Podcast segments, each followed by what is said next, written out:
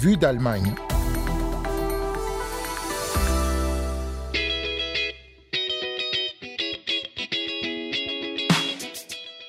Une musique entraînante pour cet été sous le soleil en Allemagne, ça fait presque un peu vacances. Mais détrompez-vous, tout n'est pas rose en ce moment au sein de la République fédérale. On parle sécheresse, crise énergétique, Covid et même attaque contre des personnes réfugiées. Alors rien de très réjouissant, j'en conviens, mais pour ne pas finir totalement déprimé à la fin de cette émission, je vous promets aussi du positif. L'Allemagne va rendre des biens spoliés à l'époque coloniale au Cameroun. Allez, c'est vu d'Allemagne et on ne s'attarde pas sur le sommaire. Los get, c'est parti. C'est l'été à Berlin, Munich ou encore Hambourg. Dans de nombreuses régions, les vacances scolaires sont encore en cours. Même si les premiers élèves reprennent cette semaine le chemin des classes dans certains lenders, le chancelier Olaf Scholz est revenu de vacances, lui aussi, et son gouvernement et lui ont du travail et de nombreux dossiers à gérer, pas de répit. À commencer par celui de la sécheresse, il fait très très chaud. Des températures de plus de 30 degrés attendues dans de nombreuses régions du pays encore ces jours-ci, jusqu'à Hambourg dans le nord, plus frais normalement, ce qui montre le caractère exceptionnel de tout cela. Des records de température extrêmes avaient déjà été battus il y a quelques années, en 2019. Mais les températures ont grimpé plus tôt cette année, dès début juin, et plus généralement, les jours très chauds se multiplient depuis l'an 2000, c'est ce que montrent les statistiques. Résultat, l'Allemagne fait face à des feux de forêt cette année. Leur nombre avait reculé euh, les dernières années, 148 hectares brûlés l'an dernier contre plus de 2700 hectares en 2019. Mais la tendance s'inverse à nouveau et les chiffres devraient exploser vers le haut cette année. En juillet, rien que dans la région de Falkenberg, c'est dans le Brandenburg autour de Berlin, plus de 800 hectares ont brûlé. 150 hectares aussi depuis trois semaines dans la région de Suisse saxonne, en Saxe, non loin de la frontière avec la République tchèque. Les pompiers sont là toujours sur le terrain quotidiennement, jour et nuit. Et en plus de cela, on manque d'eau dans tout le pays. De nombreuses rivières sont à sec. Un exemple, le fleuve Rhin, dont le niveau est à 75 cm à Bingen, en Rhénanie-Palatinat, contre 2,11 m de moyenne en temps normal. Les problèmes sont les mêmes pour euh, le Danube ou l'Elbe, racontent les professionnels qu'on a interrogés. Résultat, les bateaux transportent moins de marchandises afin d'éviter euh, l'échouage, explique la Fédération allemande des navigateurs.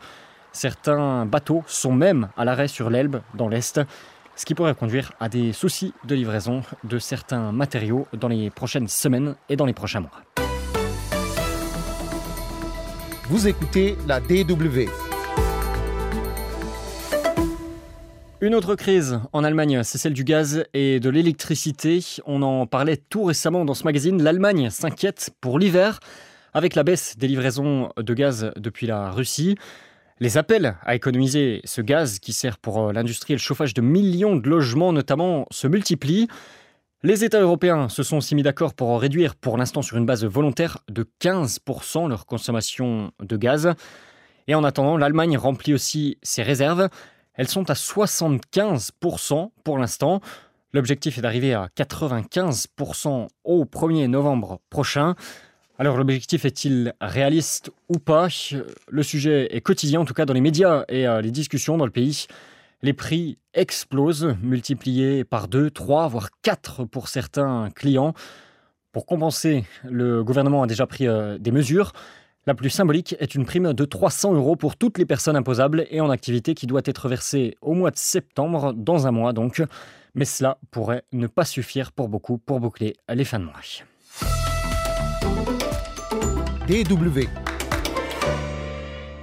Un autre dossier sur le feu, encore la crise de la Covid-19, encore et toujours. Les règles actuellement en vigueur courent jusqu'à fin septembre. Le ministre fédéral de la Santé et ses collègues des lenders préparent ainsi de nouvelles règles pour prendre la suite. Mais certains points sont encore très discutés, très débattus. Le port du masque devrait rester obligatoire dans les transports, cela semble faire consensus. Des tests pourraient être exigés pour entrer dans un hôpital ou une maison de retraite, mais cela fait encore débat à ce niveau-là. Il y a encore des points techniques à discuter. Une nouvelle campagne de vaccination pour un quatrième vaccin adapté à Omicron devrait être lancée aussi en septembre. Des vaccins pourraient être disponibles en octobre, notamment ceux de la firme allemande BioNTech. Pour l'heure, la vaccination est conseillée pour les plus de 70 ans par les autorités sanitaires. Mais le ministre fédéral de la Santé, Karl Lauterbach, a annoncé vouloir des règles aussi pour les plus jeunes. Il n'a pas parlé de vaccination obligatoire directement, mais de règles précises à établir.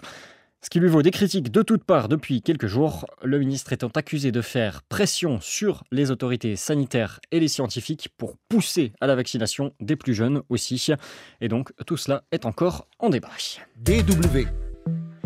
Des chiffres maintenant sur un tout autre sujet, des chiffres dramatiques. Deux demandeurs d'asile sont agressés chaque jour en Allemagne.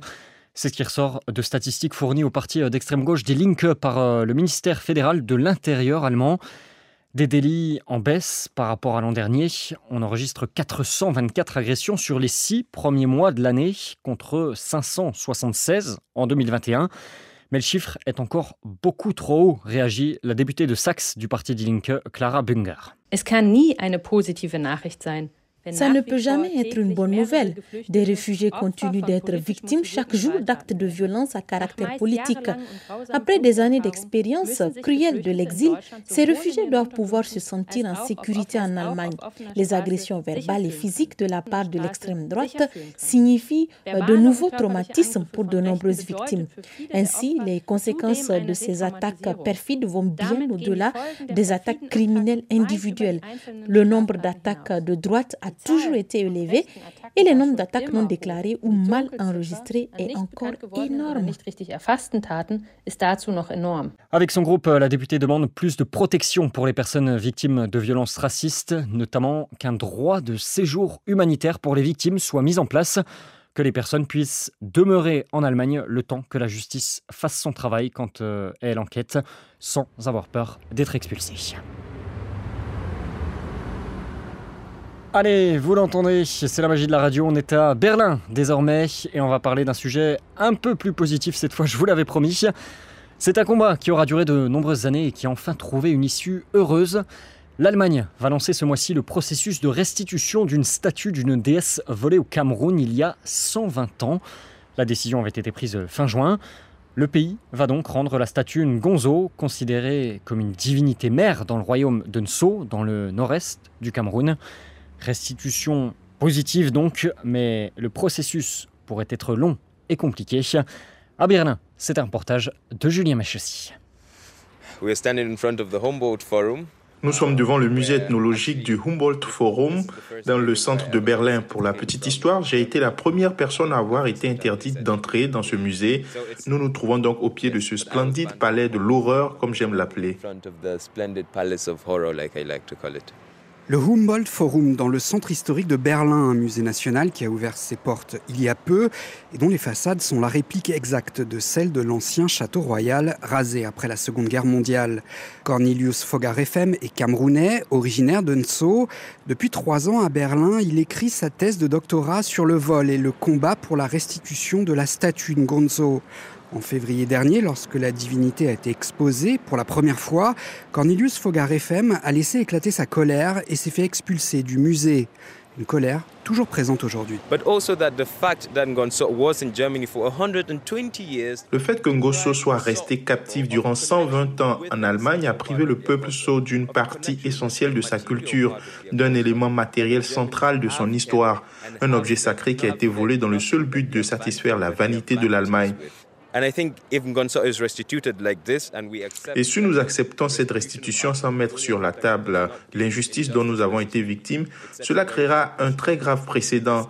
Si nous ne sommes pas capables aujourd'hui de faire reconnaître cette injustice, nous n'arriverons jamais à progresser. Artiste et activiste camerounaise, originaire elle aussi du royaume Tso, Sylvine Jobati multiplie les allers-retours entre son pays et Berlin. Elle fait partie de celles et ceux qui ont mené la lutte pour le retour de Ngonzo, une divinité spoliée par l'Allemagne qui personnifie l'âme de son peuple. Pour l'Allemagne, ce n'est qu'un simple objet d'art qui a sa place au sein d'un musée, mais pour nous, cette statue fait partie intégrante de notre existence. Elle a été au centre d'incantations, de rituels rituel pour invoquer la paix, l'unité de notre pays. Ngonzo réunit notre peuple, elle est un symbole de vivre ensemble, de prospérité également. Il est primordial qu'elle rentre chez nous. Elle est tellement plus qu'un objet d'art, elle incarne qui nous sommes en tant que peuple. Mais cette restitution a pour certains activistes, à l'image de Cornelius Fogar FM, un goût amer. La commission d'historiens qui s'est prononcée en faveur de la restitution évoque un geste de bonne volonté, comme si ce retour, à l'instar de celui des bronzes du Bénin au Nigeria, était une manière de se racheter de ces crimes coloniaux. Andreas Seckert, professeur à la prestigieuse université Humboldt de Berlin et expert reconnu du colonialisme allemand, déplore cette attitude. On ne peut pas se contenter de dire nous rendons quelques objets et on oublie tout. L'Allemagne doit enfin faire face à sa culpabilité, à ses crimes coloniaux et dans ce cas précis à ce vol, car il s'agit bien d'un vol effectué au nom de l'Empire allemand. Restituer une Gonzo ne saurait permettre à l'Allemagne de s'acquitter de sa dette coloniale. Cette culpabilité perdurera pour toujours. À l'inverse, cette restitution et d'autres doivent ouvrir la porte à un véritable dialogue. Ouvrir le dialogue, mais pas seulement aux yeux de Sylvine Jobati, il s'agit d'un message lancé bien au-delà des frontières camerounaises. C'est quelque chose d'inédit dans l'histoire du Cameroun. C'est la première fois dans notre histoire que l'Allemagne restitue un objet qui nous appartient. Et nous voulons être une inspiration pour toutes les autres communautés qui mènent le même combat. C'est un message lancé à toute l'Afrique. Nous avons la capacité, le pouvoir de faire respecter notre histoire. Nous avons la légitimité de réclamer ce qui nous revient.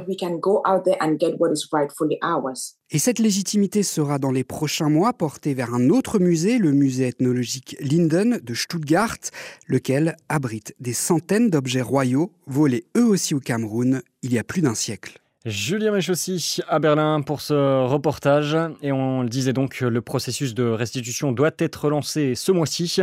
Impossible en revanche d'annoncer une date précise sur la fin du processus et la date exacte de la restitution pour le moment. Mais on suivra cela et on vous en reparlera. En attendant, cette émission se termine pour aujourd'hui. Merci de l'avoir suivi. La semaine prochaine, retour d'Anne Le à ce micro. D'ici là, à le goûter, portez-vous bien. Tchuss